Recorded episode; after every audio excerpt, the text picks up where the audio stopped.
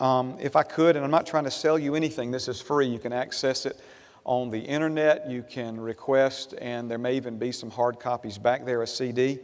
But um, uh, some of the more recent revelations the Lord has given us on faith and the subject of faith um, have, have been coming forth on Wednesday evenings.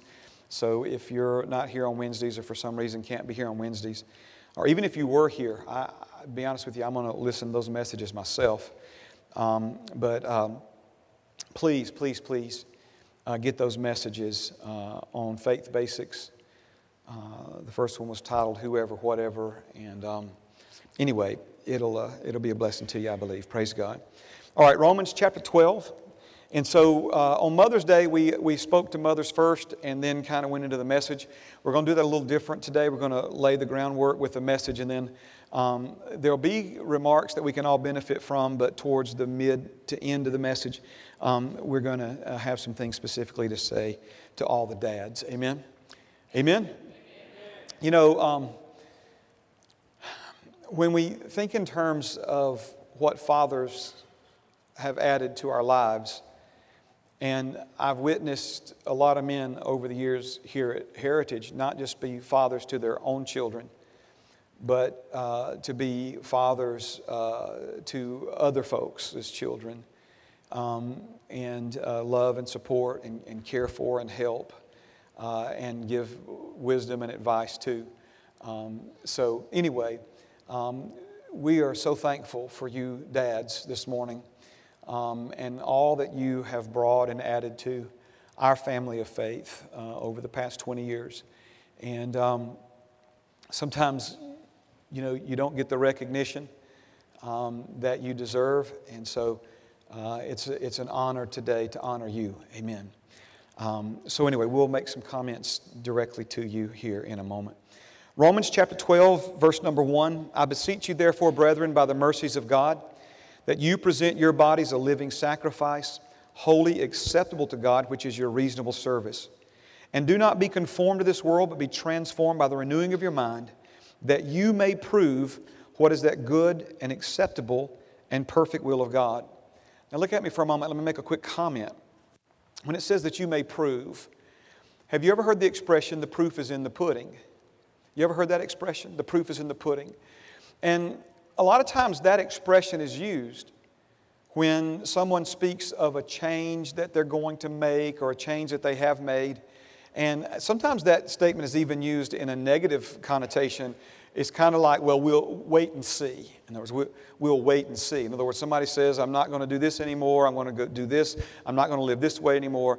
And so, you know, we'll say, well, the proof's in the pudding. In other words, the idea is if you're genuine, if this is something you really mean, then it will be something that is carried out or is played out in your life. Okay?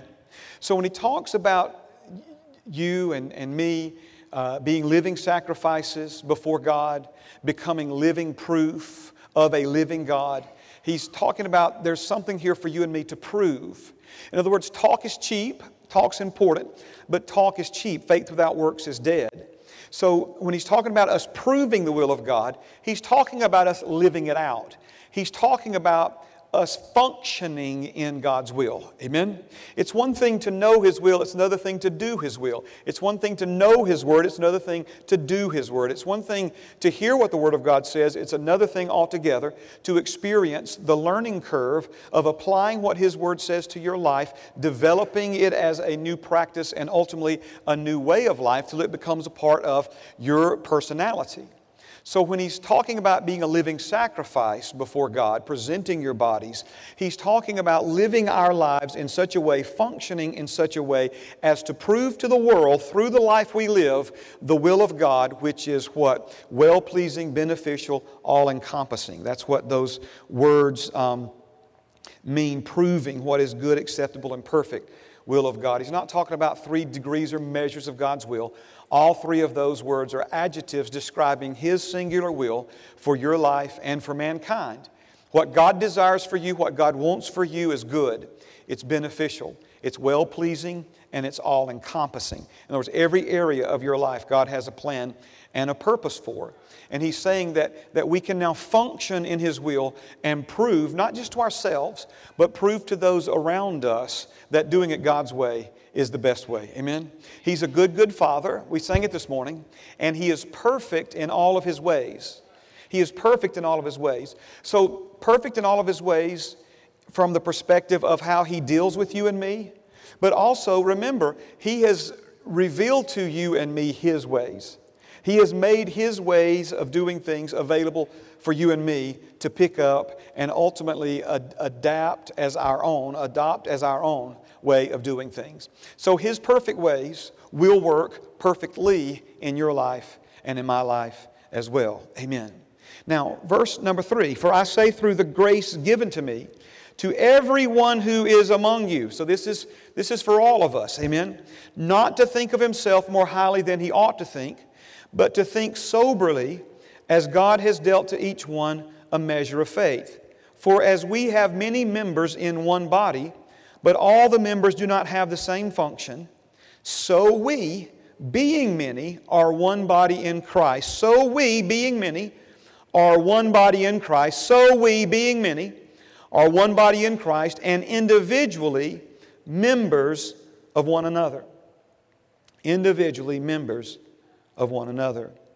Now, when we are instructed here to renew our minds, he's talking about us learning how to think in agreement with and in alignment with God and His ways, but also talking about learning how to think in alignment with and in agreement with who we are in Christ.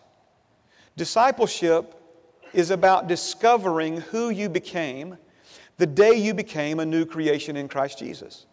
We became something through the new birth that we were not before, and our minds are playing catch up. Are you understand what I'm saying? Our, in other words, we have a tendency, especially when we're first born again, to think like we were before we got saved. That doesn't mean we're not saved. But what it does mean is we're, we're liable to live more like the person we were than the person we became. Remember, it was your spirit that was born a second time of a new seed. Your mind wasn't born again, your body wasn't born again, it was your spirit. Now, as we live in this life in the flesh, amen, if we're going to walk out, work out, walk out who it is that we became in Christ Jesus, it's going to require a renewing of our minds. Now, there's an important word in this, uh, the passages that we read this morning, and that's the word function. That's the word function. It's a doing word, it's a living word. Amen? It's one thing to be something, it's another thing to function as that thing. Are you hearing what I'm saying? It's one thing to uh, be made righteous. I'm getting a little ahead of myself. But it's another thing altogether to function in righteousness. Amen. And so this is what he is, among other things, saying in these passages. Something can be true about you, but if your thinking never adjusts to accommodate it, your reality will never change. Now, listen to me very carefully through the new birth, you became free. If this is all we were going to talk about this morning, I could, I could give you multiple passages of Scripture to support this. It doesn't say you will be free, it says you have been made free. And whom the Son has set free is free indeed. Why did he put the whom the Son has set free is free indeed? I believe one of the reasons he put that in there is because we have a tendency to base what we think upon what we see. And so the idea is if it doesn't look like you're free, then the thinking is we must not be free. So when he said, Whom the Son has set free is free indeed, I believe, among other things, what he's saying is, Whom the Son has set free is free sure enough, even if it doesn't look like you're free. Even if there is contradictory evidence in your life saying you're not free. If the Son sets you free, you're free indeed. And so, freedom by faith means you were born free, by the blood of Jesus, by the incorruptible seed of His Word.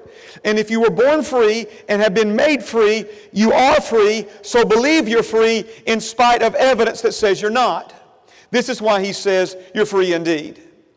Let the weak man say he's strong. Let the poor man say he's rich in Christ. He's talking about aligning your thoughts, your words, and your actions with what the Word says in spite of evidence in your life to the contrary. So through the new birth, you became free. Through the new birth, you became righteous. Again, if this is all we were talking about this morning, and we have preached months and months on what the Bible says about you becoming the righteousness of God in Christ Jesus through the new birth. That's why the word to the body of Christ is awake to righteousness. Awake to it. He's not telling you, be righteous, become righteous. He's saying you are righteous, and because you are righteous, you now have the wherewithal, the foundation to live righteously in this present evil world. Through the new birth, you became free. Through the new birth, you became righteous. Through the new birth, you became healed. By his stripes, you were healed. Through the new birth, you became wealthy. The Bible says he became your sin so that you could become his righteousness. And the same Bible says he became poor so that you could become rich. I just be talking to a whole bunch of folks got all the cash they need this morning, I guess. I don't know.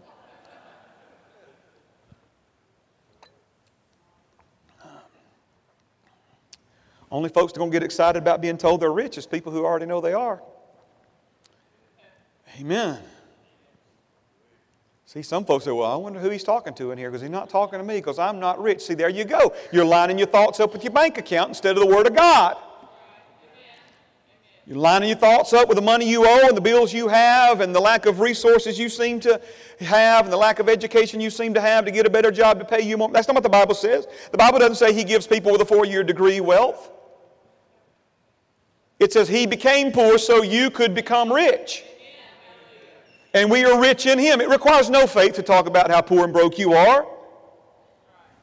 Man or woman operating in faith is the one that talks about how healed they are, how free they are, how righteous they are, how strong they are, how wealthy they are in Christ Jesus.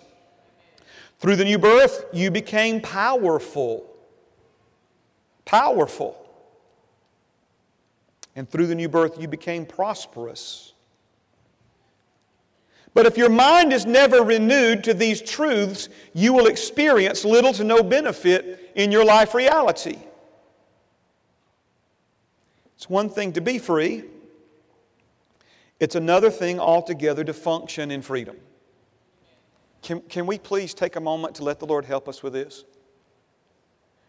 Because, see, we, we live in a world, even a Christian, religiousized world, that looks at someone who's continuing to struggle with sin and dares to say that that person must not be saved. You know, we, we say, well, you know, if they, if they were really saved, they wouldn't do that anymore. That does not line up with the Bible. That does not line up with Scripture. Just because someone has been saved, that doesn't mean their mind has been renewed. That doesn't mean they have, have learned how and matured uh, in the things of God enough to crucify their flesh.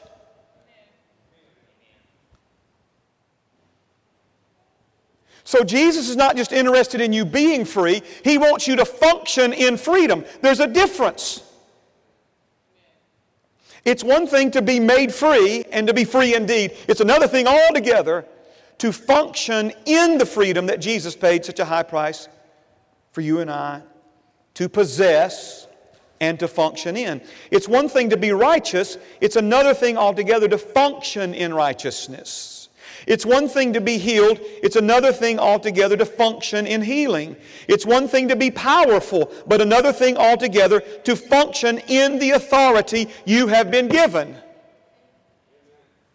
The Bible says, whatever you bind on earth, having already been bound in heaven, right, will be bound on earth.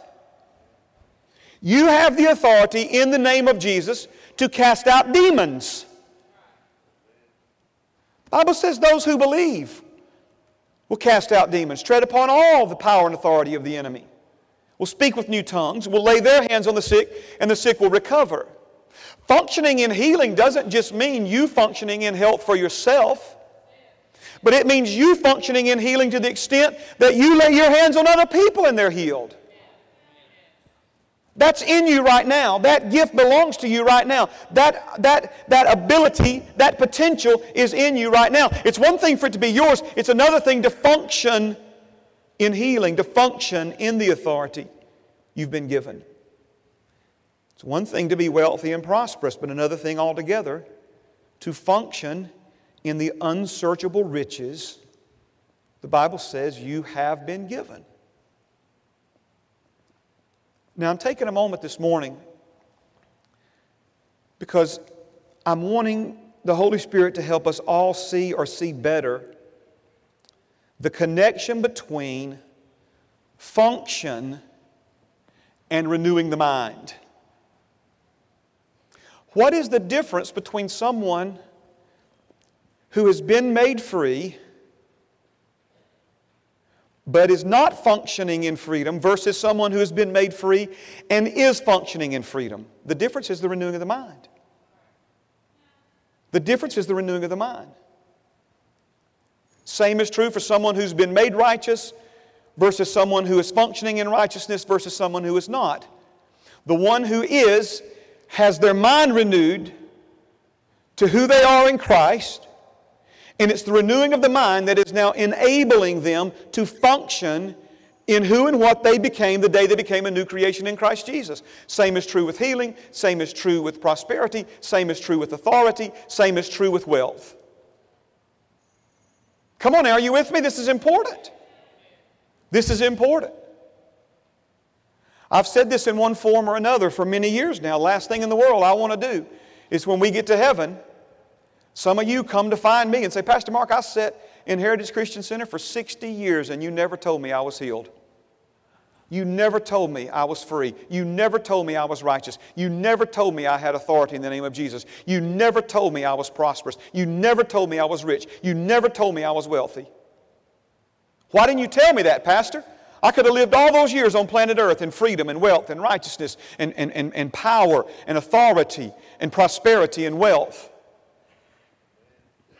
I'm telling you this morning, as God is my witness, as His Word is our witness, every single bit of this is true about you right now.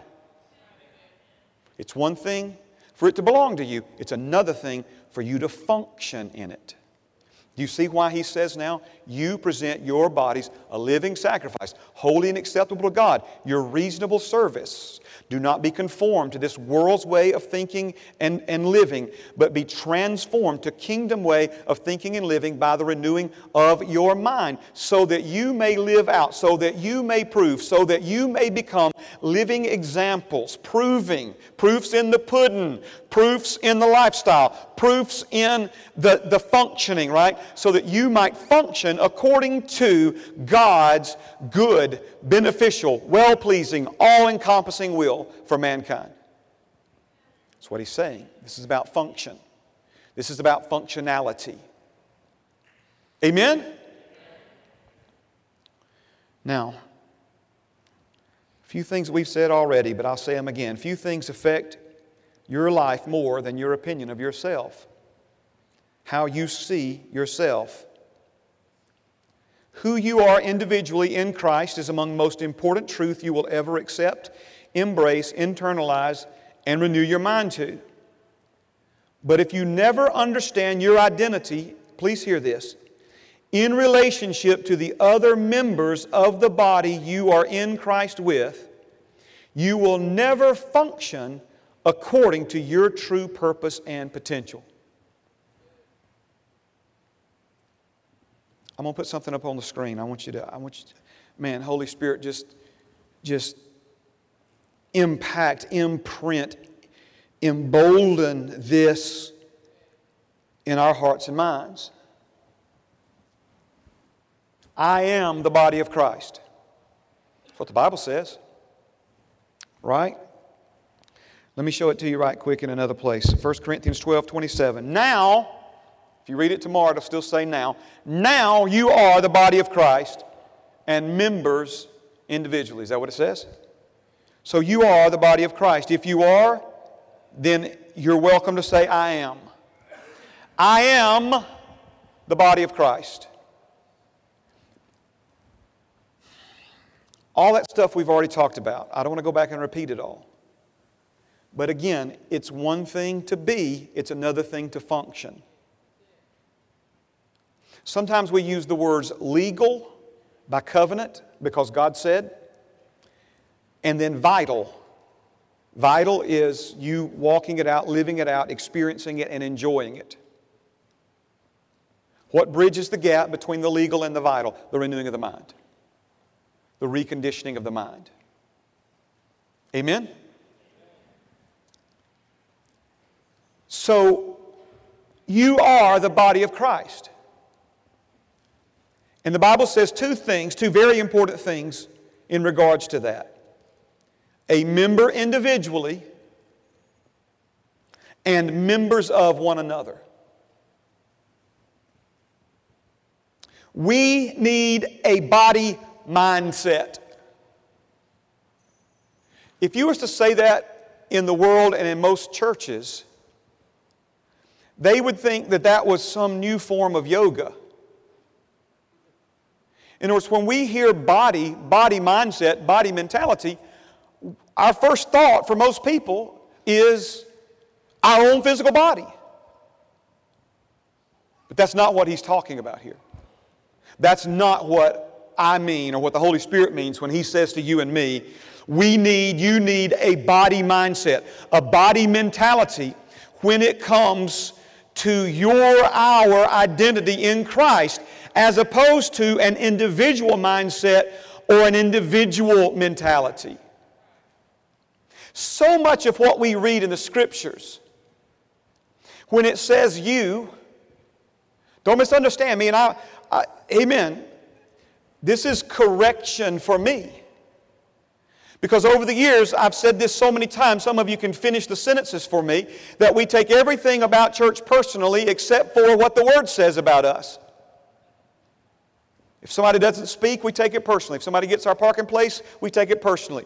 If somebody has on the same outfit as we do, we take it personally. Then all of a sudden, God speaks to us and we think He's talking about somebody else. We've got to personalize these things. We've got to receive them individually. But if we only stop there, we haven't gone far enough. We haven't let the Holy Spirit take it deep enough. Because it's not just the renewing of my mind as to who I am in Christ Jesus, but it's the renewing of my mind as to who I am as a member of the body and as a member of every person in this room this morning. We need a body mindset. And so much of the, especially in the epistles, when the word you is used by the Holy Spirit, I'm not saying we're wrong to take that personally or individually, but on more occasions than not, it's you, all of you.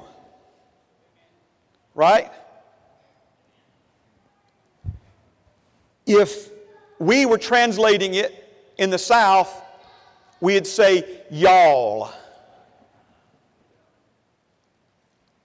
If we were translating it up north, we would say use guys.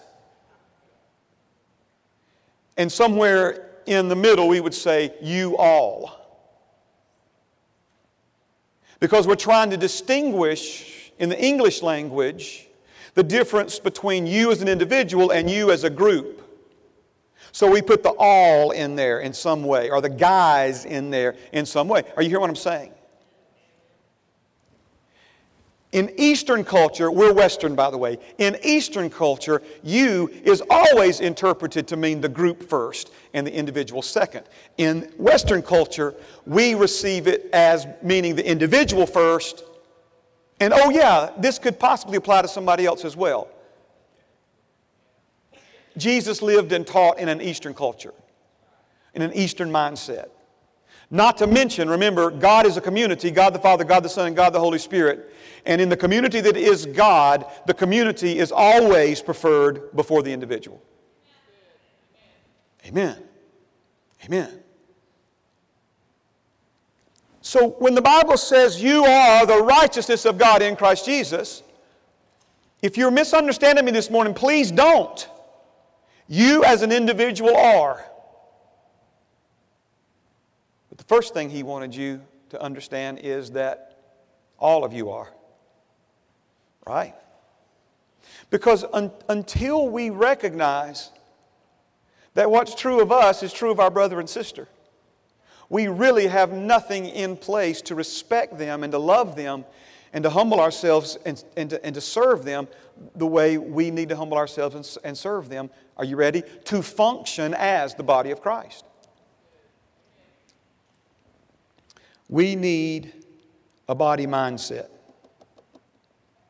Here's a question How can we function as the body of Christ if we don't see ourselves or think of ourselves as the body of Christ? Are you with me this morning? That was, I know that's simple. That might be the simplest thing that we've said yet. But think about that for a moment. Our greatest strength and effectiveness to, to accomplish our destiny and assignment is for us to function as a body. Right? The devil doesn't want you to know anything about God. He doesn't want you to know anything about who you became the day you became a new creature, creation, creature in Christ Jesus. But he will concede all of that as long as he can keep you from ever renewing your mind to you are the body of Christ, a member individually and members of one another. Because if we never see ourselves as the body of Christ, if we never think of ourselves as not just being one with Jesus, but being one with everybody else who is one with Him, we'll never function that way. We'll never function that way. Answers a lot of questions, doesn't it? Why the body of Christ is not more effective at what we're here on this earth to do. I believe all the things that we're supposed to do as individuals are being hindered because of this truth.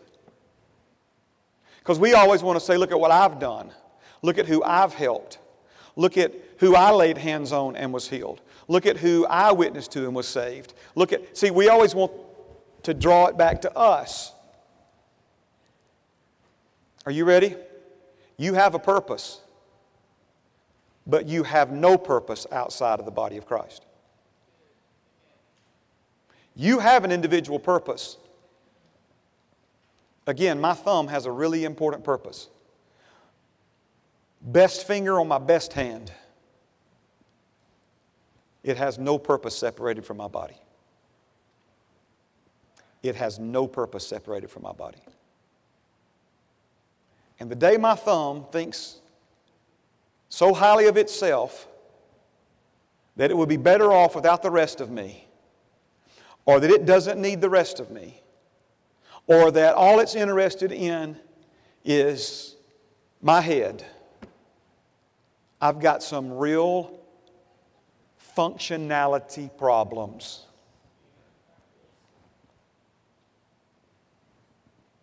I got some real issues with functioning. He's a private person. I'm not trying to embarrass him, right? But, you know, Greg is recovering quickly. He's going to astound all the doctors. But I guarantee if you would ask him this morning, one little bone right here. How many bones in the human body, Bethany? It's a bunch. Hundreds of bones. One, 256 bones in the human body. He's got one broken. and ask him how that's limited his functionality. Right? Just one out of 256 not doing what it was supposed to do. And it's affected the functionality of his entire body. Are you seeing what I'm saying here? Now, I got to say something to the dads, and then we'll finish the rest of this next Sunday morning. You get anything out of this? What we're talking about this morning is understanding who we are, who God created us to be, and how that then determines our function and how it is that Father created us to function. Function within the body, understanding who you are in relationship to God and the other members, and your purpose as it relates to God, others, and the overall function of the community. This is what I'm saying to every person in this room. Are you hearing me? I, I got more stuff to say about it, and we'll say it later. But what we're talking about on a bigger scale is also true when it comes to the function of a family. One of the strategies of the enemy in our world today is to undermine the functionality of the family. And so, what do we call this? We call this dysfunction, right? Dysfunction.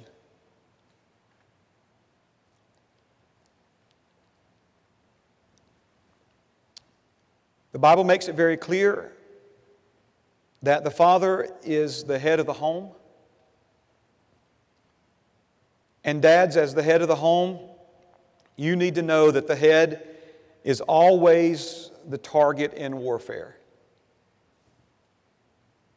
We've heard it said in, in, in, ancient warfare all the way through to modern warfare cut off the head of the snake, and then you can defeat everything else. The head of the family is no exception. Now, dads, I felt led by the Holy Spirit to focus on one particular area this morning. I know we just shifted gears and took a hard right hand turn. It's okay. Everybody hang on. Don't get slung off the bus. Dads, I want to remind you of the importance of your words. Because of who you are, because of how God created you to function, because of the unique position that you are in, your words carry more weight with your family in general and your children in particular than any other person's words. This means your words have the most power to bring blessing and encouragement, as well as hurt and pain. If a stranger walked up to me on the street that I've never met and says, Dude, you're a loser, well, that might bother me. I mean, who does he think he is? What's up, you know? But if someone who is close to me says that, it carries more weight.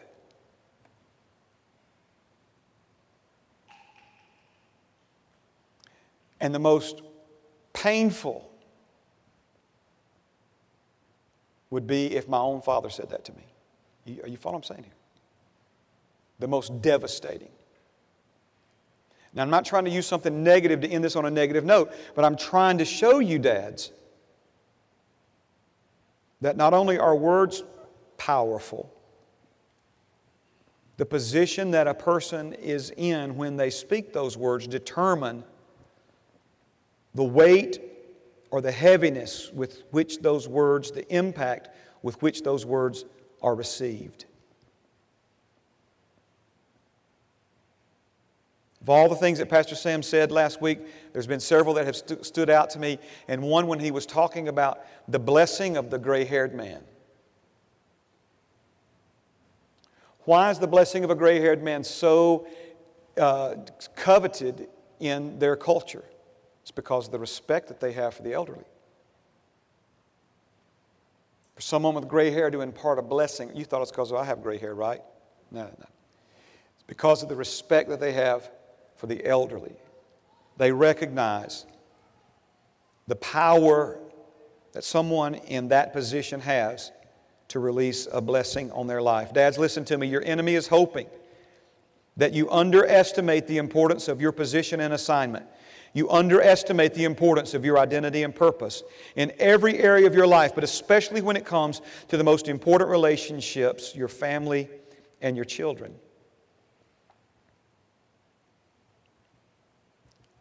Father told me that He had many assignments for my life. Some of those assignments are just coming into view in the last four or five years. But He told me that I would never have a more important assignment than raising my children.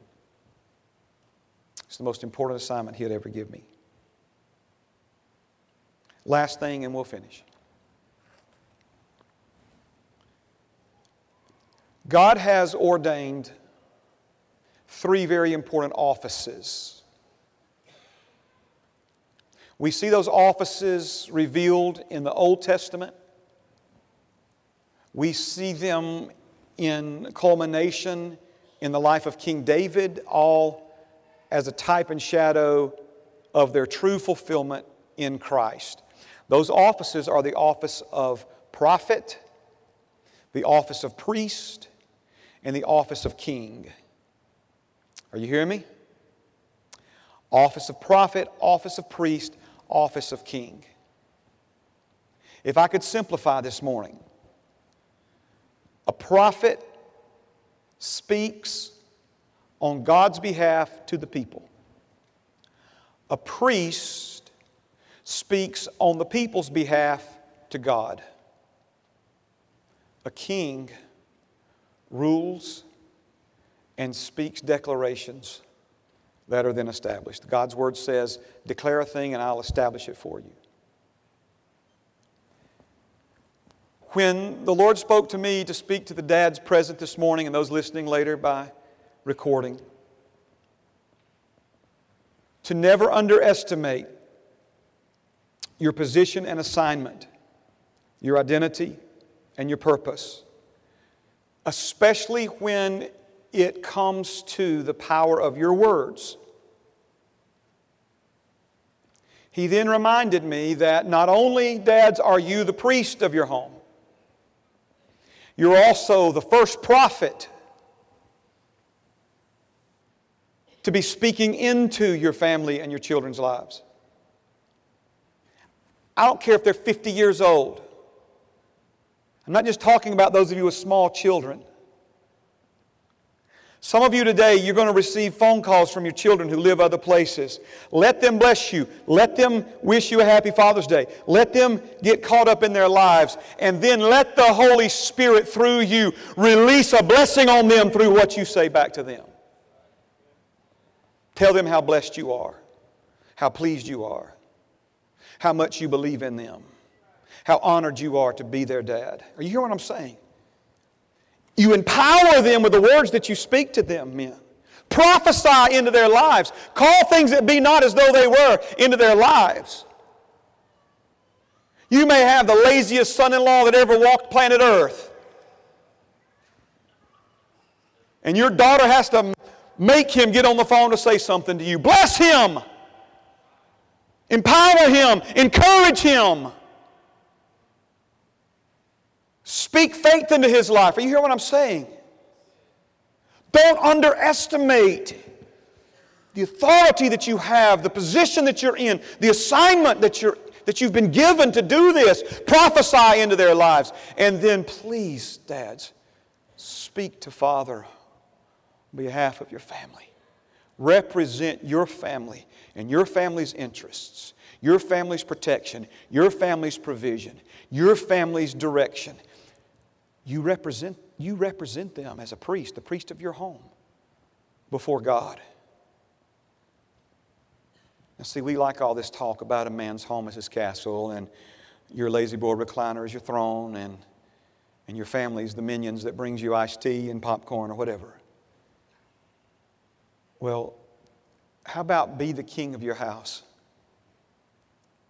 Declare that all of your children are taught of the Lord, and great's the peace of your children. Declare that a thousand may fall on one side and ten thousand on another, but it'll not come near your dwelling. Declare over your family the blessing of God, the favor of God, the goodness of God. Declare that He gives His angels charge over your family to keep them from even stumping their toe against a rock. Declare over your family that all of your children will fulfill their destiny in Father's kingdom, and that your family and your children have a heart to know God and follow hard after Him. This is the position that we're in, men, as fathers. This is the position that God has put us in, in the position of a king, a priest, and a prophet, to declare over our children and to call them into their destiny, to call them in to their wealthy place, to call them in to prosperity and freedom and righteousness. Never underestimate the position you're in to do that. Amen. Amen. Singers and musicians, would you come, please? Thank you, Jesus.